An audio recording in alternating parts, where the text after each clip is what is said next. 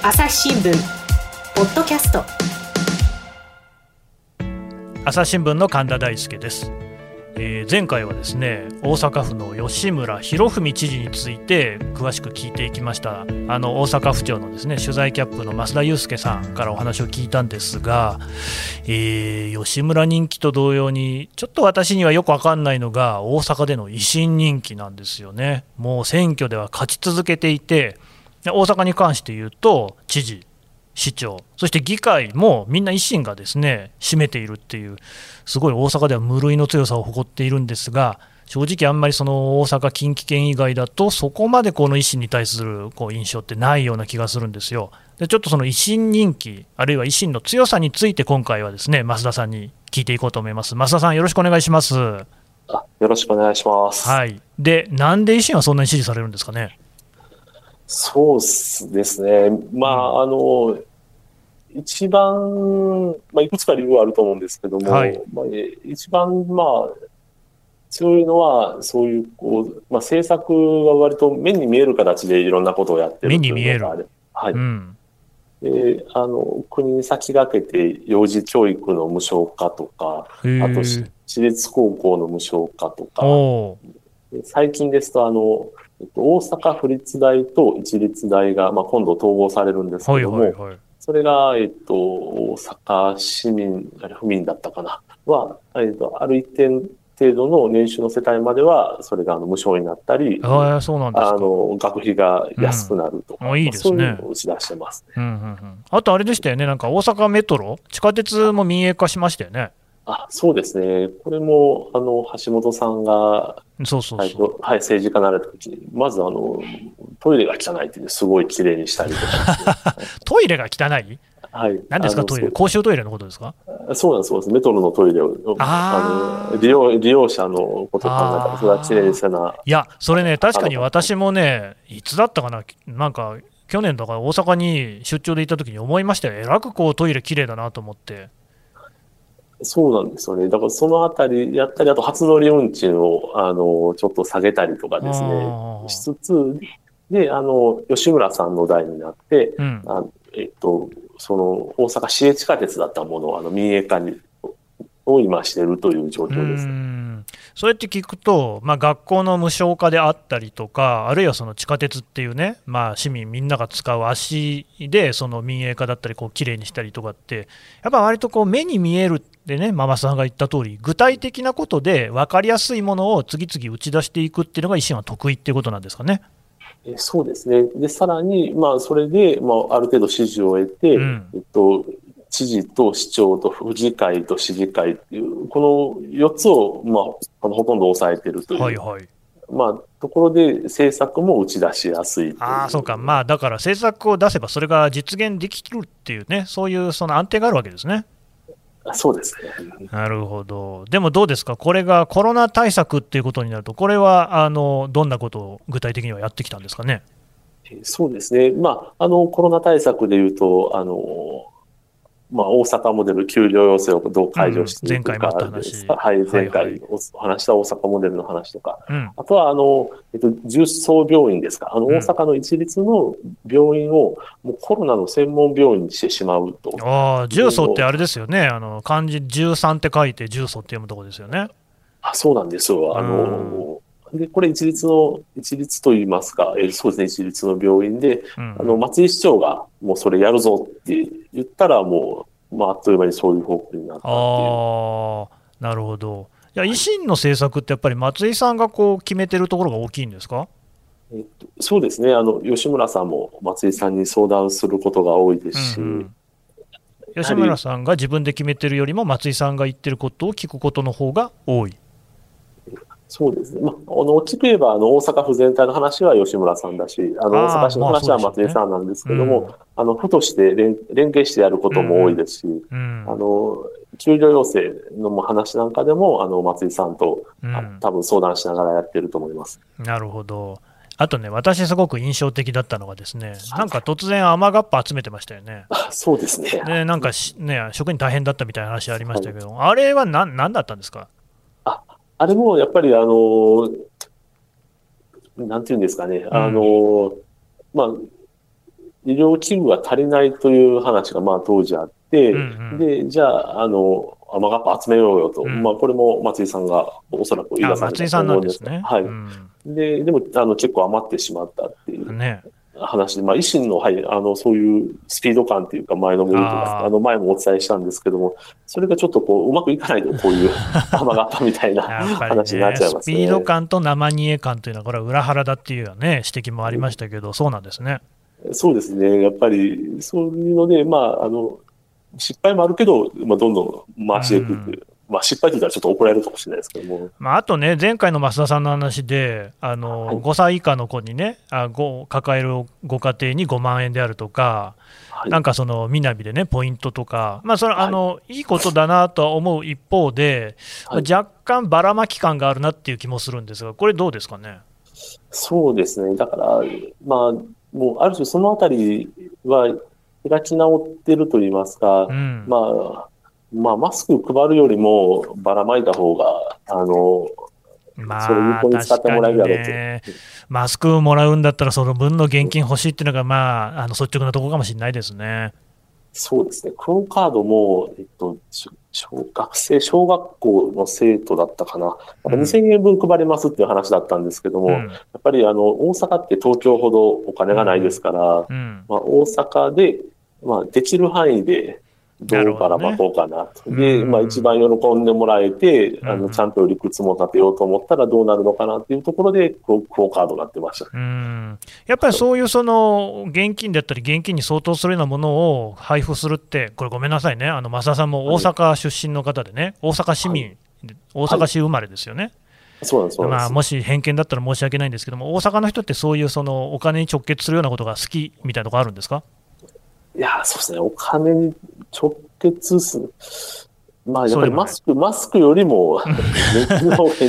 多分ね、それは日本人っていうか、まあ、世界の人みんなそうかもしれないですよね。そうですね。うん、まあまあまあ、うん、えでもほら、やっぱり商人の街じゃないですか、大阪って言えばね。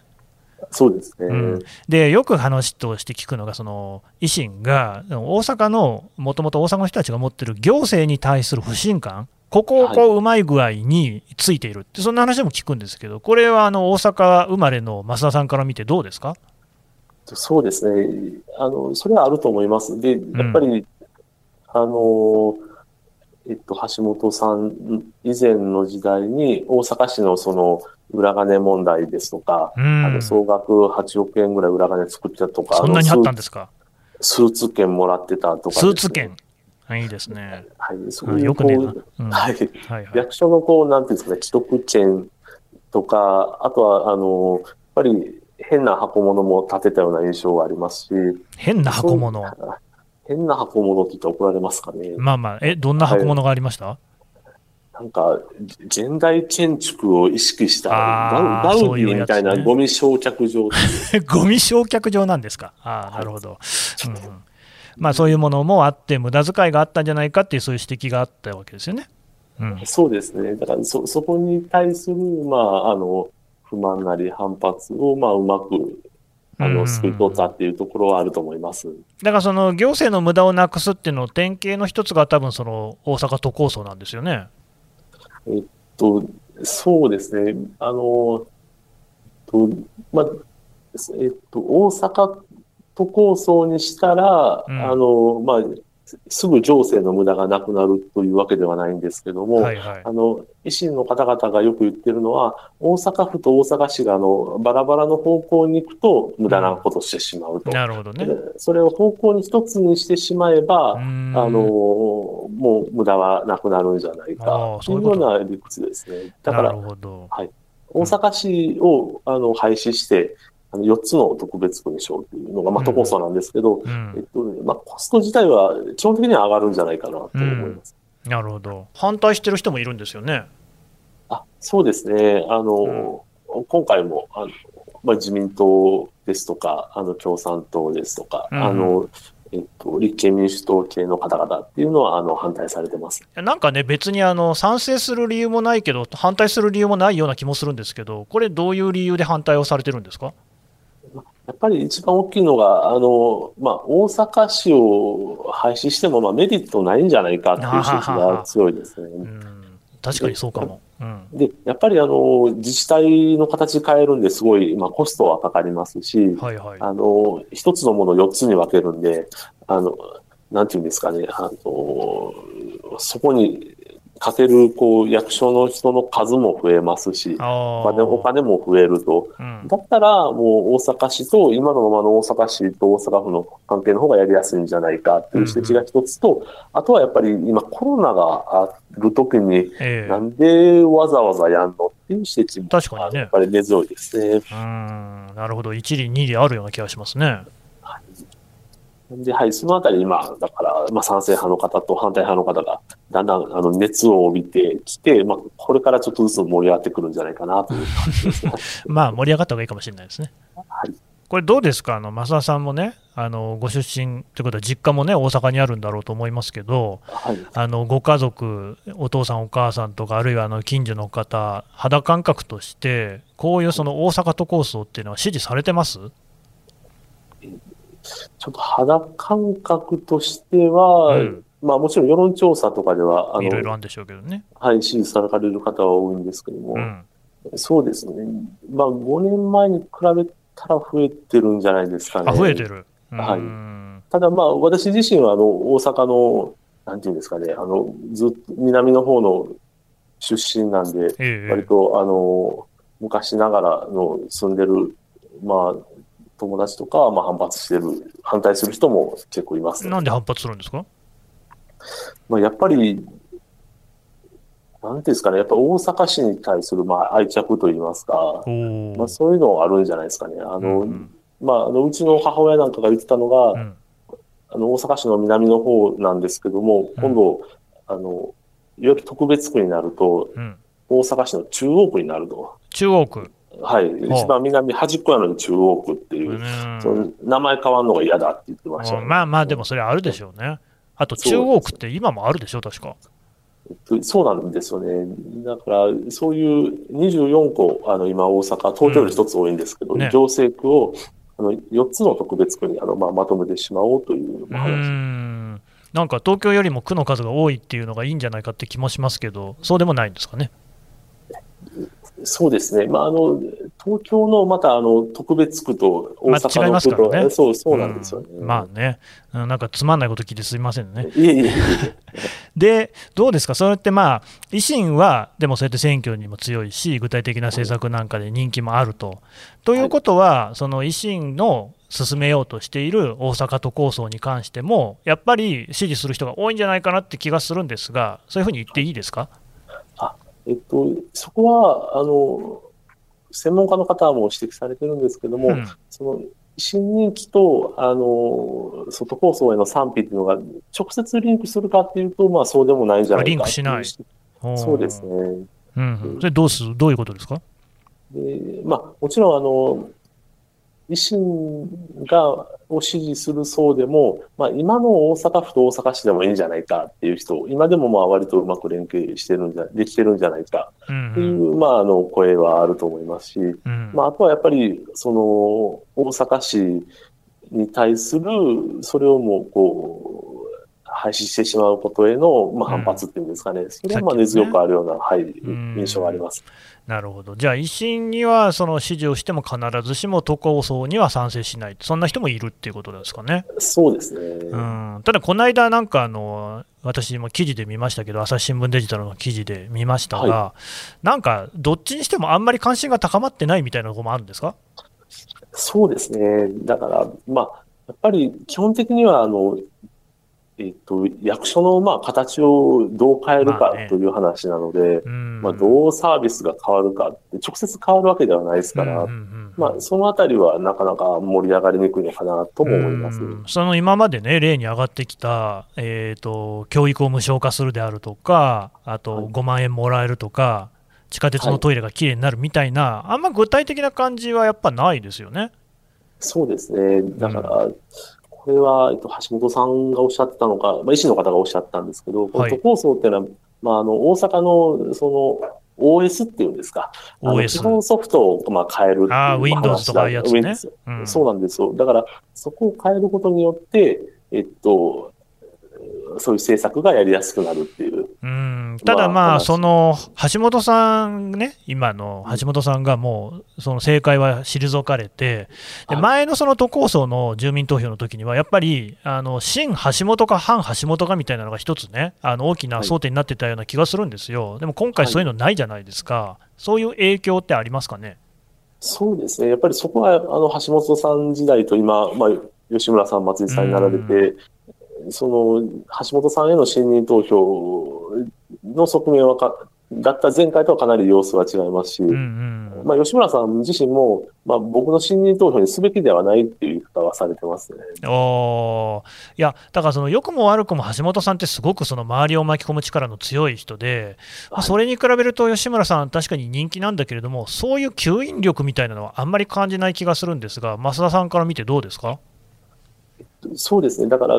そういう、なんていうんですかね、まあ、カリスマ性というか、あの、もう、好き嫌いがすごいはっきり分かれるとか、うん。好きな人は好きだけど嫌いな人はすごい嫌いみたいな、そういう方じゃなくて、うん。基本的には、こう、割と安定感があって、まあ、あの、うがい薬は置いといてもあんまり出現しなくて、あれでもね、今、その増田さんの話聞いて思ったんですけれども、はい。ということはむしろ、今の時代には、今の世の中の空気には、はい。吉村さんみたいな人が合ってるんじゃないですかね。つまり、吉村さんが知事の方が、あとはい。構想って実現しやすいのでは、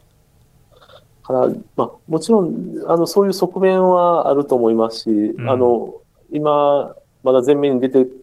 きてはいないですけども、うんうん。まあ、今回の、あの、都構想の、えっと、説明会なんかでも、吉村知事も、あの、出席すると言ってますし、おうまあ、大阪維新の会も多分、こう、吉村さんを前面に打ち出してくるんじゃないかなと思います。あーそうするとやっぱりその吉村人気っていうのは都構想にと関してもその維新に有利に働くということが考えられますか？そうですね。そこは、あの、あると思います。なるほどあれ、えーの住民投票っていつあるんでしたっけ？と今、11月1日の予定です。ああなるほどじゃあもうあの1ヶ月ぐらいってことですよねそうですね。うーんどうですか、でもね、さっきの盛り上がってないっていう話もありましたけれども、はいなんか投票率とか低くっても、でも賛成が多ければ、あー都になるってことなんですかね？そうですね。だから、もう、えっと、基本はもう法律で定められてて、まあ、住民投票で賛成が多ければ、あの、まあ、あの、都という名前になるわけじゃないですけども、うん。あの、大阪府、大阪市を廃止して4つの特別区に分けますというようなのは決まってしまいます、で、まあ、維新にとっては、多分現状での一丁目一番地のね、えまあ、そういう言い方をしますけれども、政策で一番第一優先課題っていうのが、その都構想なんでしょうが、まあ、あのどっちに転ぶとしても、ですね都構想が終わった後で、維新は、えー何をする、どんなことをこう政策として掲げていくっていう、そういうビジョンみたいなのってあるんですか？いや、あの、大きなビジョンみたいなのはあまり見えないですね。あの、うん。維新の方おっしゃってるのは、これ都構想成立したら次は、あの、成立しても大阪府の名前は変わらないんで、大阪府を大阪都っていう名前にするために、あの、法改正とか求めていくとは言ってますけども、うんまあ、そ、それぐらいの話でいやでもすね、だからそれって、増田さんがまさに指摘された通り、名前が変えるだ変わるだけで、別にそれで何かがサービスがね、劇的に変わるってわけでもないし、まあ、言ったらですよ、都っていう名前になって東京都と一緒になるかもしれないけれども、それで人口がね、あの倍に増えるっていう話でもないじゃないですか。はい、ではい。いや維新ってその大阪をこうどんな街にしたいのかなっていうこう素朴な疑問があるんですけど、この辺どうなんですかね？だから、多分維新の方も今は都構想までで手一杯で、うん。まあ、少なくとも、あの、都構想をやることによって、うん。そういう、こう、あの、いろんな政策が打ち出しやすくなるし、うんそれって大阪の成長にもつながるし、大阪の勝ちにもつながるっていうのは、あの、すごい言ってますけども、うんその次まではなかなか考えてないんじゃないですかね。まあ、その維新の、ね、政治家の皆さんはそうやっておっしゃってるんでしょうが、増田さんはあの大阪市民として、その話、どう思います？そうですね。いや、僕自身は、その、まあ、大阪市、大阪市を、まあ、あの、そういう、まあ、既得権益みたいな部分は、まあ、あったかと思うので、うんうんそこの大阪市を辞めても、うん分割してしまう。だから、まあ、大阪市をなくすというところはいいのかもしれないんですけども、今と放送をやるべきかとか、その、この4つに分割することで、うんなんか大阪が良くなるかどうかというのは、すみません、そこはちょっとよくわからないですね。うんなるほどね。うん、わかりました。どうもありがとうございました。朝日新聞ポッドキャスト朝日新聞の我が家の朝は質問から始まる。電線にスズメやカラスが止まっても感電しないのはなぜ？身の回りのことから広い世界のことまで。いろんな質問が毎朝新聞の一面に載って君のもとへやってくる。ママなんで？なんでだろうね。さあめくって探して答えを発見スズメより電線の方が電気を通しやすいからか。毎朝のワクワクが未来を開く。朝日新聞。